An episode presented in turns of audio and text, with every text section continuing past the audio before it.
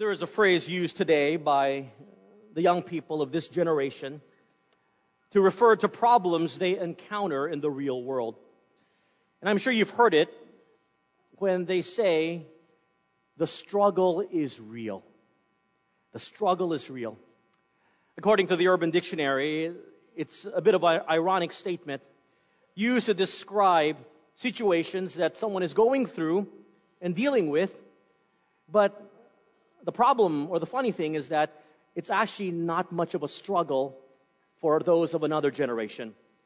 It dramatizes something that is non critical, yet perhaps a minor frustration, but for that person in this millennial generation is a great struggle. Uh, let me give you some examples if you're unfamiliar with what I'm talking about. For example, it's example only, I'm on a diet and I can't eat potato chips. And someone offers them to me. I want to eat them, but I can't, so I say, the struggle is real. I can't remember, for example, my password on my Instagram account so that I can take my picture and upload it for the world to see. The struggle is real. The branded shirt on sale isn't in my size. The struggle is real. I have to go to school on Saturdays. The struggle is real. I'm forced to learn Mandarin Chinese as a second language. The struggle is real. I can't go to Taiwan on a vacation. Instead, I'm forced to go to Baguio. The struggle is real. I have to eat the leftovers of what I ate last night. The struggle is real. The straw they gave me for my bubble tea is too small that I can't suck up the boba pearls. The struggle is real.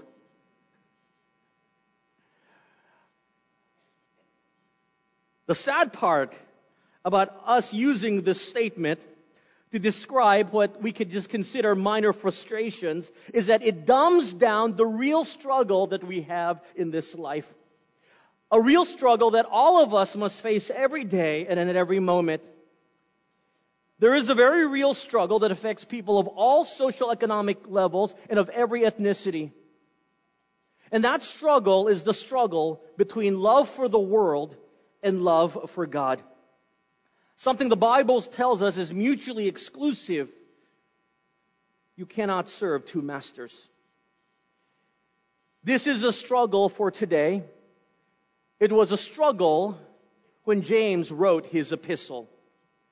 And so James addresses this struggle in his letter in chapter 4, verses 1 to 10. So if you have your Bibles this morning, I'd like you to turn with me to the book of James, chapter 4, as we study verses 1 to 10. Because how we deal with this struggle speaks louder than words to an unbelieving world that proclaims our genuine faith in Jesus Christ. How we process and act out on this struggle gives great evidence of our genuine faith in Jesus Christ to an unbelieving world. Because if you say you love Jesus with all of your heart, and you are inviting others to join you in this wonderful relationship with Christ, but they see that you are struggling with loving the world, then they may perhaps think that Jesus really isn't someone worth giving up their lives for. For example, you may tell your friends and your family members who are unbelievers that a relationship with Jesus Christ is the single most important thing in your life. And you proclaim that loudly. Jesus is the most important thing in my life. But they see that in your worship of Him corporately at church or privately in your own personal quiet time, somehow the worship of the single most important person in your life takes not much of your time. It is a under priority, prioritized by other more important things like social events or sporting events on Sundays or a movie or dinner with friends or a musical or whatever else you prioritize over the worship of God. This will confuse the very people that you are saying that Jesus is the single most important person in your life. to address this issue of a very real struggle between the world and Christ, James, in these 10 verses, will give us two realities and four ways to fight the draw of the world. So if you want to outline your notes in such similar fashion, I will talk about the two realities that James talks about of our life and four ways to fight the draw of the world. Let's break this down. The first reality found in verses 1 to 3. James chapter 4 verse 1.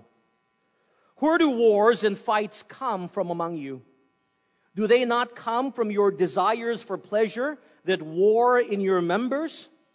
James begins by asking a question.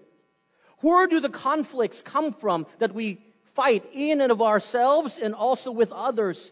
And he hits the nail right on the head when he says that oftentimes the conflict in our own lives and with others begin with a struggle for pleasure. And pleasure, defined in verse 1, is a satisfaction of desires, a fulfillment of the desires and our wants. It is that which we will spend countless monies, resources, time, and energy to try to obtain. The satisfaction of personal desires, pleasures, in other words, is what most in this world are looking forward to. And it is the single thing also for Christians, unfortunately, that we also strive for. Because if you assess the actions of your life, let me ask you, why do you do what you do in your life? Why do you do what you do? Is it for you to obtain a better life? Probably. Is it for you to find pleasure? Most likely. Is it for you to have an easier life? For sure. You see, we as Christians are no different in our sinful nature than the rest of the world. We have the same pursuit, the pursuit of pleasure. And that's the first reality, number one, of your taking notes. Reality number one we pursue pleasure. In this pursuit of pleasure, what does it lead to? Look at verses 2 and 3. You lust and do not have. You murder and covet and cannot obtain. You fight in war, yet you do not have because you do not ask. You ask and do not receive because you ask amiss that you may spend it on your pleasures. James says that the drive for pleasure will lead to the natural result of lust desiring what is not yours or what you cannot obtain or what you cannot get. But yet you covet it because you are seeking pleasure. And so you stare at the car that someone else has. You envy the house that someone else lives in. You covet the spouse that someone else is married to. You desire the life that someone else lives. You want the money that someone else has. In fact, in verse 2, James gives the most extreme of example that the pursuit of pleasure can lead to. And the Bible says it leads to murder. Now, you may be saying, there is no way I will commit this in my lifetime for the pursuit of something that I want. But what James is doing here is that he's showing the extent of the lengths we will go to to get what we cannot have. This has been playing out since the beginning of time, since the fall. When in scriptures, if you remember the story of Cain and Abel, one willing to go to great lengths, even murder to get what they cannot have. Even in history, we see this played out. This is the result of someone who lives their life only to satisfy their pleasures. This is the extent of where they will take their life. Think of all the people who will risk their families, their reputation, their prestige, only to fulfill simple pleasures. And often those pleasures are temporary. And they only feel sad when they are caught. We wonder why men or women would have one night stands with spouses that are not theirs. We wonder why they would be willing to throw away 30 years of marriage, to shatter their reputation for the simple pleasure of one night. And yet they are. And if you ask them why they did it, they don't have an answer. And they feel remorseful after they've been caught. But the Bible tells us in that moment of pleasure, our desire for it, we will go to great lengths to get it if that is our pursuit. And so, as verse 2 tells us, we fight and we battle. And it does not satisfy our soul. And yet, James writes in verse 3 that we can ask God to help satisfy our souls. And yet, when we pray and ask of God, somehow He does not answer our prayers. And the answer lies in verse 3. Why do our prayers for the satisfaction of our lives often do not get answered by God? Because, verse 3 tells us, we ask for things not in accordance with God's will. We ask for our own desires and our own pleasures, not His will. And so we ask for money, not so that we can give more to the work of God. We ask for more money so that we can have a more extravagant vacation. We ask for more time, not so that we can spend it serving Him. We ask God for more time so that we have more time to play video games. We ask God for more strength, not so that we can do greater things for Him, that we can have greater things, greater strength to fulfill the desires of our heart. We pray for healing so that we can somehow get back to a state in our daily lives when we were feeling great before our sickness. We pray that we would be healed so that we can go back to work. We often do not pray for God to heal us so that we can be a living testimony for the Lord if He so wills. No wonder our prayers are not answered, James states. They are prayers based on the satisfaction of our own desire, prayers for our pleasure rather than the prayer for God's pleasure. But if we learn to pray according to God's will, it completely changes what we pray for. If we pray for God's pleasure, then it changes the way we pray and what we're willing to accept from Him. But the human, sinful person like you and me are fighting for self pleasure, even in spiritual things like prayer. It is a reality we must be aware of, something the Bible says we should not pursue. But I want you to note, I'm not saying that it's not okay to enjoy the things that God has given us in life. In fact, the book of Ecclesiastes is very clear that we can enjoy God's blessings as He has given them to us. What is being warned here is that we have a singular sole purpose of pursuing pleasure as the purpose of our life. The second reality James talks about is in verses 4 to 6. Look with me. Adulterers and adulteresses, do you not know that friendship with the world is enmity with God?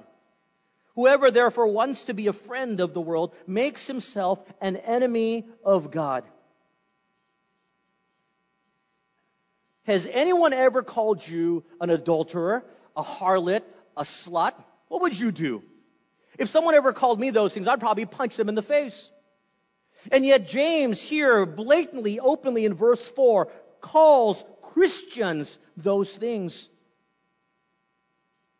An adulterer is one who leaves the one they are called to love and cheats on them with another. And this is the very term James uses to call Christians who seek the pleasures and pursuits of this world. And I love this book because it is so plainly written. If you are friends with the world, that means you are an enemy of God. And if you are to be a friend of God, then you must be an enemy of this world. So simple, because here is the second reality, if you still didn't get it. Number two, friendship with the world means you are an enemy of God. Friendship with the world means you are at odds with God. As someone once noted, no man who makes worldly success his claim can also be a friend of God. It doesn't work that way. This is the same theme echoed throughout Scripture. You can't have it both ways. If you desire friendship with someone, who is in opposition with someone else, then you have to pick a side. You remember when you were in kindergarten or in grade school or perhaps even in high school? Has anyone ever told you, one of your friends ever come up and told you, if you're going to be my friend, then you can't be that other person's friend? I'm sure we've all experienced that. Somehow, as we become adults, we think, oh, that was so silly. When we were so young, we dealt in black and white. And so now we gray out what is supposed to be black and white in the scripture. And so we think, you know what? I don't like that. I don't like the fact that if I'm going to be friends with God, then I have to be an enemy to the world, and vice versa. So therefore, I'm going to be friends with everybody. And James corrects us and he says, no, it doesn't work that way. The things of the world and the things of Christ do not have any common ground. You cannot be friends with both. If you are a lover of sports like I am, you know the rivalry in the NBA between the LA Lakers and the Boston Celtics. It is a heated rivalry that goes back almost 100 years. If you love and follow and are a fan of the LA Lakers, you naturally hate the Boston Celtics. If you ever go to Boston and wear an LA Laker jersey, you'll probably get beaten up. Now, if you can understand that rivalry, perhaps the closest that I can think of here is perhaps between Ateneo and LaSalle. You can't like both. You either bleed blue or you bleed green. You can't say, oh, I bleed cyan. Cyan is the color you get when you mix green and blue. You either bleed green or you bleed blue. People will laugh at you if you say, I bleed cyan. I like both teams. If you bleed cyan, it is as ridiculous as if you say, I am friends with the world and friends with Christ. Sorry, you've got to choose one. You want to know how God feels about all this? Take a look at verses 5 and 6. Here in verses 5 and 6, James gives us a glimpse into the heart of God. James writes, verse 5 Or do you think that the scripture says in vain, the Spirit who dwells in us yearns jealously? You see, the Bible is very clear. God is jealous for us. And what James does in verse 5 is that he summarizes all the other scriptural truth about this in Exodus, in Psalm, and Zechariah. And he tells us that God is jealous for us. It is a jealousy that is justified. Because if something belongs to you, then you can rightfully be jealous for it. A husband should be rightfully jealous for his wife and vice versa. But there is also another emphasis here. The Lord longs for his children's love and devotion in return. You see, we are his children. And we belong to him because we have been bought from the fiery pits of hell through the blood of his own son. And so it must greatly bother him that we have adulterated ourselves to the world. And so the Bible tells us he rightfully yearns for us to love him back. You see, God didn't create us as robots to automatically return his love to him. But he has given us choice. He has given us will. He has given us responsibility. And because of this, he desires of his children, as he is jealous for them, he lovingly yearns that we love him in return instead of loving the world. Now, some of us may think that God is sitting off somewhere in the third heaven, far above. How can he love us when he is so far away? And how can I love him when he's so far away? But look what the Bible says in verse 5. The Spirit who dwells in us yearns jealously this is not a God who is far off somewhere in heaven. This is the third person of the Godhead, God Himself in the person of the Holy Spirit, who the Bible tells us dwells in us. And He is in our lives and He stands with us and He is jealous for us. And yet we blow Him off. For example, if you're married and your spouse is standing right next to you, Cindy is standing right next to me, and there is a beautiful woman who walks in front of us. Can you imagine yourself or me ever saying, Wow, you are such a beautiful woman? Cindy, isn't she a beautiful woman? I wish I married her. Now, you may think that, but you don't dare that that ever comes out of your mouth because your wife will beat on you. But more than that, you would never say that because it would absolutely embarrass your spouse. Right? Would you ever do that? Your spouse is standing right next to you, the one you are married to, and you are gawking and loving upon someone else. Or if you are a parent and your children are right next to you, and they're right there next to you, and you see another child and you go up to that child, I love you so much. I wish you were my child. You are so much better than my child who's standing right there. Would you ever say that? Of course not. You would put your child in therapy for years. Why don't we say that? Because it would embarrass them. Or if you were a teenager with your parent standing next to them, and with your parents right next to you, you meet another set of parents who are not your own, and you come up and you give them a warm embrace, and you say within hearing of your parents to this other couple, You mean more to me than my own parents. You have done more for me than my own parents. I love you. I wish you were my parents. How would it make your parents feel?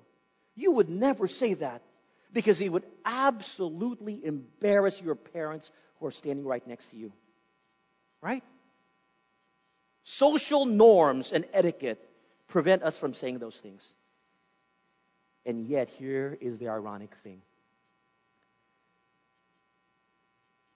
God, in the person of the Holy Spirit, who saved us from the fiery pits of hell, who loves us with an eternal love, we have no problem with Him standing right next to us, living in our life, just throwing ourselves to the world and saying, Oh, we love you. You offer so much more than what God can offer.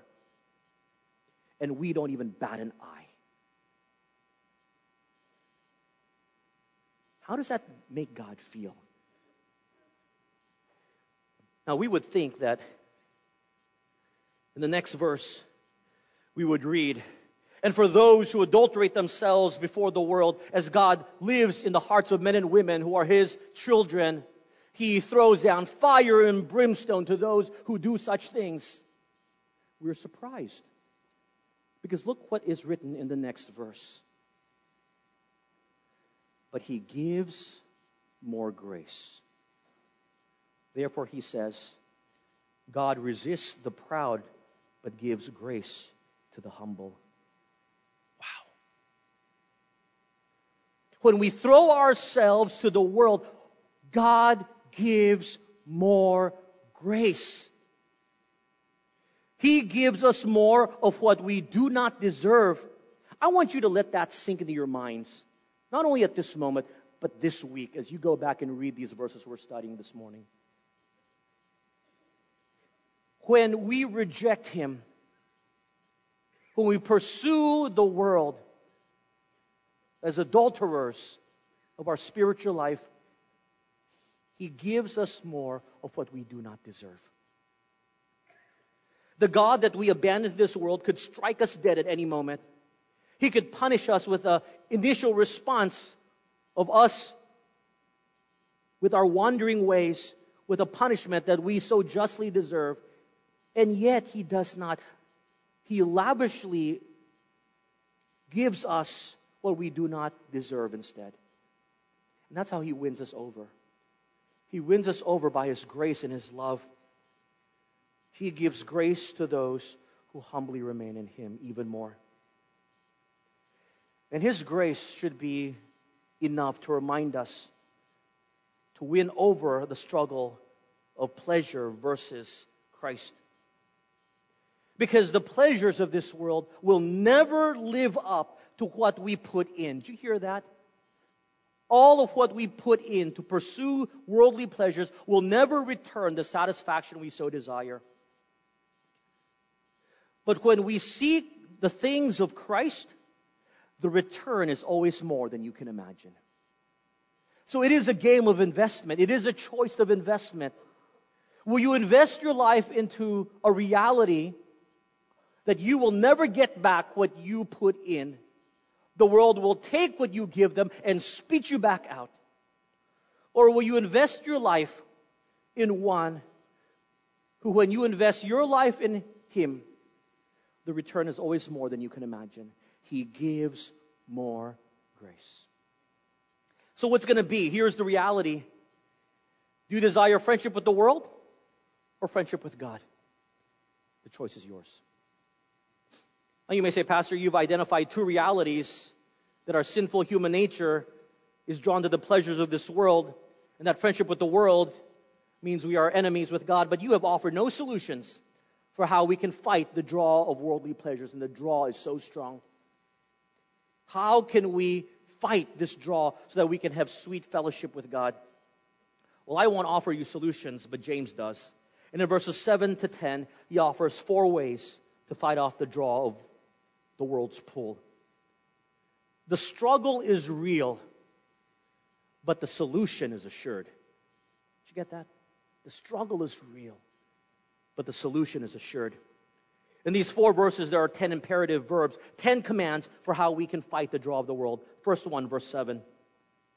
Therefore, submit to God, resist the devil, and he will flee from you. Right off of verse 7, the first way to fight the draw of worldly pleasure, number one, submitting to God by resisting the devil. Submitting to God by resisting the devil. What does submission to God mean? It means we yield. We surrender our desires. We yield our own will and make what is important to God what is important to us. When we submit to Him, we prioritize Him above everything else. We do not submit to God when we do not put Him as our priority. And that's the problem of a lot of people. You know, people have told me, Pastor, why are you so annoyed when people come late to church? In fact, they say that I have a stare, a special stare for men and women who come late to church. I would just glare. It's called the Pastor Steve late stare. It is not because I am a prompt person by nature. I'm actually quite late. But it's when you prioritize the things of God. When you prioritize the things of God, then your actions will reflect that priority. Because the world is always going to give you another option that is more important than God and the worship of Him. There's always something to do. More sleep. More time. God doesn't mind. But you know what? I've been a pastor for more than 15 years. I've heard all of the reasons. There is no way that you can get into a car accident every Sunday. There is no way that your tire is flat every Sunday. There is no way that your alarm clock doesn't go off every Sunday. You see, at the end of the day, it's about priorities. And that which you place priority on is reflected in your action. Now, I'm sure as the buzz and this Chinese news network that we have, you may have already heard that I got mad after the Saturday evening service at some of the athletes and coaches who had come to the Saturday evening service because they have an opening ceremony of an event this morning. They were 45 minutes late. And I gathered them after service. And I told them, I told them, if you have a volleyball or basketball game that starts at 3 o'clock, and you show up at 3.45, you know what's going to happen? you forfeit the game. They're not going to wait for you. In fact, I bet you that if you got a three o'clock game, that you will show up at two, two fifteen to warm up, to stretch, to prepare yourself for that game. But why is it that when it comes to the things of God, 45 minutes being late is no big deal? God will understand. Well, He will understand. But He knows about your priorities. And that's the truth. It's a lesson to me as well. Because when we submit to God, we resist the devil. Resisting the devil means we refute and refuse to hear what he has to offer. And the devil is a wily character. He knows that in the busyness of our lives, we are subject to the pleasures and the busyness of this life. And all he has to do to take us away from God is to whisper things we need to do. Oh, you want to go to church? Oh, you know, it's a beautiful day. It's a great new restaurant. There's a new get together of your friends from college or high school. There's always something to do. And so that's what the Bible tells us. When we actively submit to God, we naturally resist the devil. And when we actively resist the devil, we naturally submit to God. It goes hand in glove, it works together.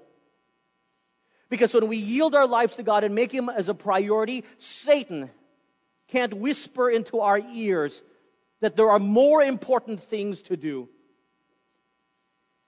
But I know it's hard. Don't get me wrong. I'm not speaking from an ivory pulpit and say that I don't struggle with this. It is a daily struggle for me to submit to God by resisting the devil. But at the end of the day, it is a personal choice. You see, when my wife and I go to the grocery store, she is shopping for family essentials. You can find me in one of two places in the aisle with the chips and in the aisle with the drinks. And usually I'm pretty thirsty or hungry, but let's use the example of being thirsty. And I look at that aisle of drinks, and there are so many options. And there's Coke and cherry Coke and Diet Coke and Coke that uses different type of sweetener. That's only one brand. You got 7 Up and cherry 7 Up. And boy, they're, they're so colorful. and You got water way down at the bottom. The package isn't very nice, but I know in my mind, in my mind, I got to pick up that water because that's what's good for me. I can decide in my mind that I need to drink water. But until I grab that bottle of water and go to the checkout counter and pay for it and open it and actually drink it and have the water go into my mouth, it doesn't matter what is in my mind. You see, it happens a lot. I will buy that water. I will pay for it. It goes in the grocery bag, and then I will go to Jollibee and get a Coke and drink that. Unless that water goes into my mouth to quench my thirst, it doesn't matter what is in my head of what I've chosen.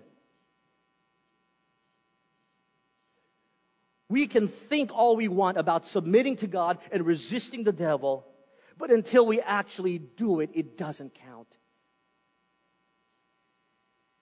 But when we do it, somehow the pull of the world isn't so special anymore. Because when God takes over priority in our life, it really is priority. Look at verse 8. Draw near to God, and he will draw near to you. Cleanse your hands, you sinners, and purify your heart, you double minded. The second way to fight the draw of the world, number two, it's taken again right out of verse 8. Drawing near to God through purification of life. Drawing near to God through the purification of life. Drawing near to God means you actively want to engage God in a way you've never done before, in intimacy and fellowship. Because that which we are drawn to is that which we will engage. Right? If you're drawn to something, you will engage it in all aspects. For example, if you uh, enjoy listening to the music of Taylor Swift and you know that she's coming to Manila, what will you do? You will save up all of your money to try to buy a ticket so that you can be in the concert arena where she is in. You can say, I was in the same building as Taylor Swift, even though there are 30,000 people there.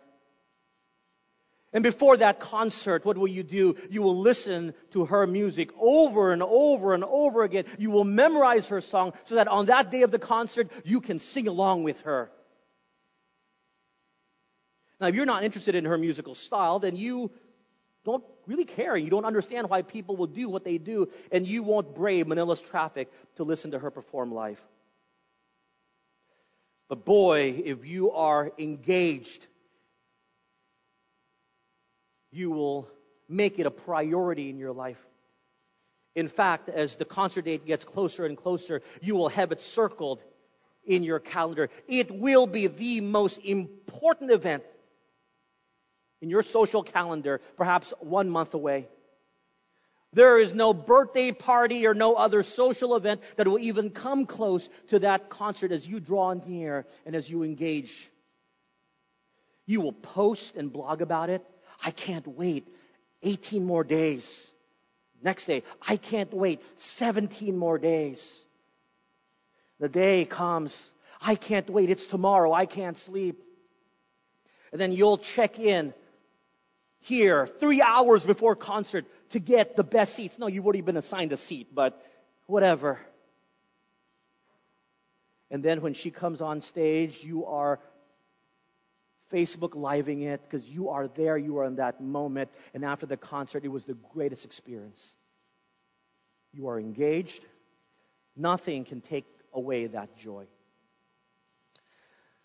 Oh boy, I would crave for someone to have that sort of passion when it comes to the worship of God.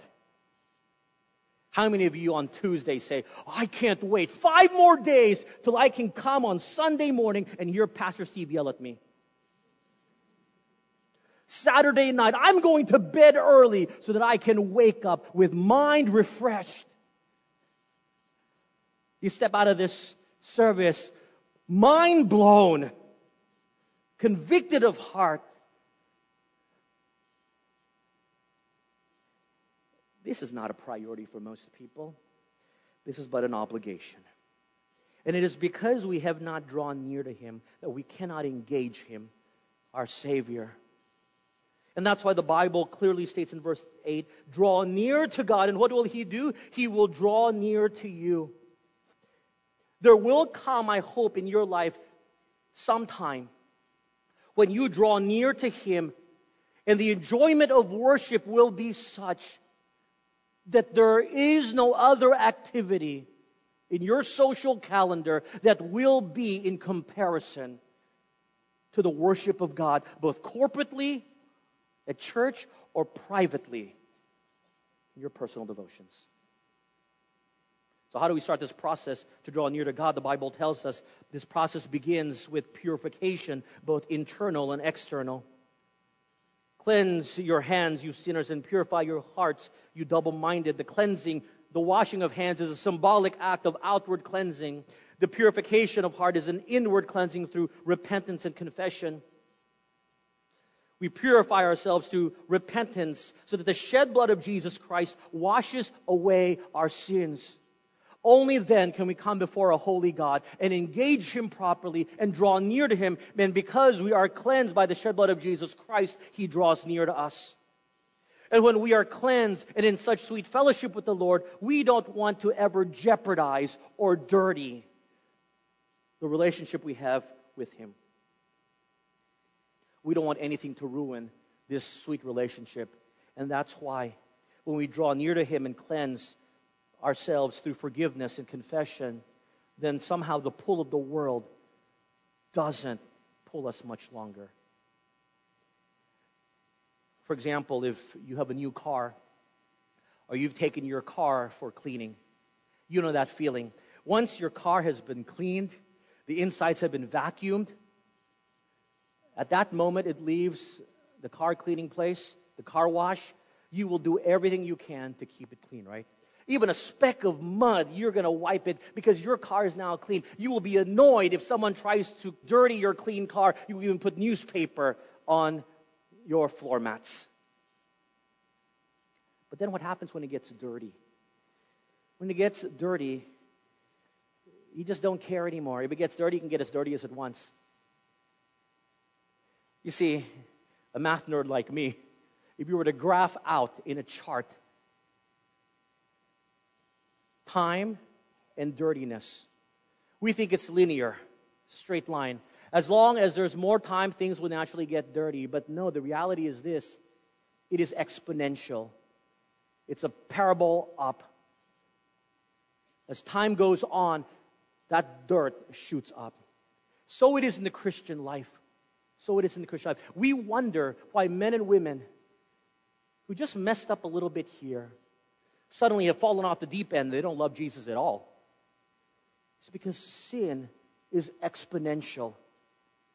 It is not a linear movement. So we draw near to Him, we cleanse ourselves, and we keep ourselves clean so that the draw of the world isn't so great anymore. Verse 9 Lament and mourn and weep. Let your laughter be turned to mourning and your joy to gloom. Now, what in the world is that saying? And what James is saying here is that we need to, number three, take life seriously. Taking life seriously is a means by which we fight the draw of worldly pleasure. Because the reality is, many of us are living our lives from pleasure to pleasure, from being satisfied temporarily to being satisfied temporarily. And that's why many working professionals so enjoy partying on the weekends. For them, that is their temporal satisfaction after a long week to find fulfillment. But it is not eternal. It is not lasting. That's why they got to do it every weekend. And you know what? I'll be honest. There was a period in my life where I fell into this trap somehow every weekend, Friday night to go clubbing, Saturday to go party with my friends. Because that somehow, at the end of a long work week, was the satisfaction of my soul. But it easily dried up by Monday or Tuesday, and so I had to look forward to it again on the weekend. Because I didn't have anything else to look forward to other than the temporal pleasures of life from which the world is so good at offering those many options. The world entices us to live for those things and nothing more. But a life centered upon Christ, it doesn't mean we can't have fun. It doesn't mean we can't have joy. But it means that we remember what life is all about. And that, that the life we live today will reverberate throughout all eternity. So an eternal view of life being serious with life reminds us that, even in times of great joy and great pleasure and great fun, that God has given us a higher purpose to live for. That's why he warns the readers lament and mourn and weep. Let your laughter be turned to mourning and your joy to gloom. Guys, serious now. If you really want to fight the draw of worldly pleasures, then take life seriously. That's why there's something called the post holiday blues. After Christmas and New Year's and all the parties are gone, everyone gets sad because there's nothing to look forward to, and so you get depressed. But your life and my life is more than this. And if you find that in your life there's something more to live for, then it will draw you away from the temporal satisfaction of this world. Young people, don't forget this. Learn this lesson now. The world is going to offer you a thousand and one options to fill up your time with pleasures that feel so good, but really are temporary. Remember that with the precious time God has given you, live it out for His glory. Take life seriously. There was a poem written by C.T. Studd, a missionary to China. Two lines of the poem may be familiar to us, but it's actually part of a very long poem. It's eight stanzas, but I'm just going to read stanzas five and six because they impact me. Listen carefully. C.T. Studd writes this When this bright world would tempt me sore, when Satan would a victory score, when self would seek to have its way, then help me, Lord, with joy to say, only one life, twill soon be past. Only what's done for Christ will last. Give me, Father, a purpose deep, in joy or sorrow, thy word to keep. Faithful and true, whate'er the strife, pleasing thee in my daily life. Only one life, twill soon be past. Only what's done for Christ will last. So true. Do you believe it? Only one life you have to live. It will soon be gone. Only what you do today will last for all eternity. So take life seriously. Finally, verse 10. Humble yourselves in the sight of the Lord, and he will lift you up. We love this verse. We often take it out of context. It is in the context for how to fight the draw of the world's pull. You see, number four, it is to humble yourself before the Lord, taken straight out of verse 10. Now, what in the world does humbling have to do with fighting off the draw of the world? You see, the world seeks to entice us with self glorification. Do you want more recognition? Do you want more money? Do you want a younger wife? Do you want a younger husband? Do you want a husband that's more fit? Do you want a more joyful life? Temporal pleasures, self glorification, that's how it entices us. But you know, when we humble ourselves, we put our lives in the hands of our Lord and we say to Him, Whatever you want to do with me, do it as you will. It's a hard one. Whatever you want, Lord, to do with my life, I humbly place my life in your hands. Do with my life as you will. And look at the last part of verse 10. And he will lift you up. I will allow God, in his sovereign will, to honor me if he so chooses at his time. So when the world says, hey, if you do this, you'll get a lot of honor, I say, it's okay. My life is in the hands of God. He will honor me in His time. It fights the pull of the world. The world says, whoa, if you get into this deal, maybe a bit unethically, you'll make a lot of money. But you say, you know what? Thanks, but no thanks. I place my life in the hands of God, and I humbly submit to His will. And one day, if He wants to bless me with monetary gains, so be it at His time. Hey, you want to find joy and lots of friends in this life? You got to do this, this, and this. You say, thanks, but no thanks. I humbly place my life in the hands of our Heavenly Father. And He will allow me to have the friends that I need to have. And He's the greatest of my friends. You see, the struggle is real only when we kick and are clawing our way to recognition in the sight of other people. But there is no struggle. Listen carefully. There is no struggle when we humbly put our lives in the hands of the Heavenly Father and allow Him to honor us and reward us in His own time. It is a tough lesson to learn. It is a reminder to me when we humbly place ourselves in the presence of God, the world has no pull. But it begins with a humility of heart that yields control of our lives to allow Him to direct it. So, what will you do? Nothing you haven't heard before. A struggle of a generation past is still the same struggle today. And this struggle is very real The choice between the world or of Christ. But the solutions are assured. I hope this church, the body of Christ, so that it can speak louder than words to a community that is looking at how we live our lives. That if we proclaim with our mouth that Jesus Christ is the single most important relationship in our life, and we hope that they will emulate our walk with Christ, then we better not struggle with this. That they can see with their eyes how we act and how we live, that we have chosen Christ and to live this life for His glory. Let's pray. Heavenly Father, thank you for your word. It's a good reminder to me, and it is a message of conviction. You know my life, Lord. You know I struggle with this.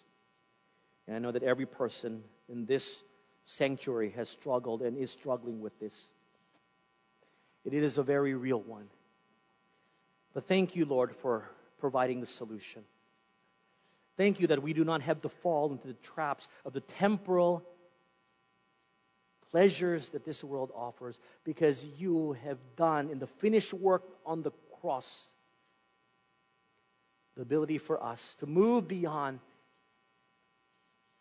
the world's offerings and to invest our life in that which will return grace upon grace. May you use each member of this church to reflect Christ in everything they do. And may this serve as a wake up call for us. We may think about submitting to you and resisting the devil, but help us to actually do it. In Jesus' name we pray.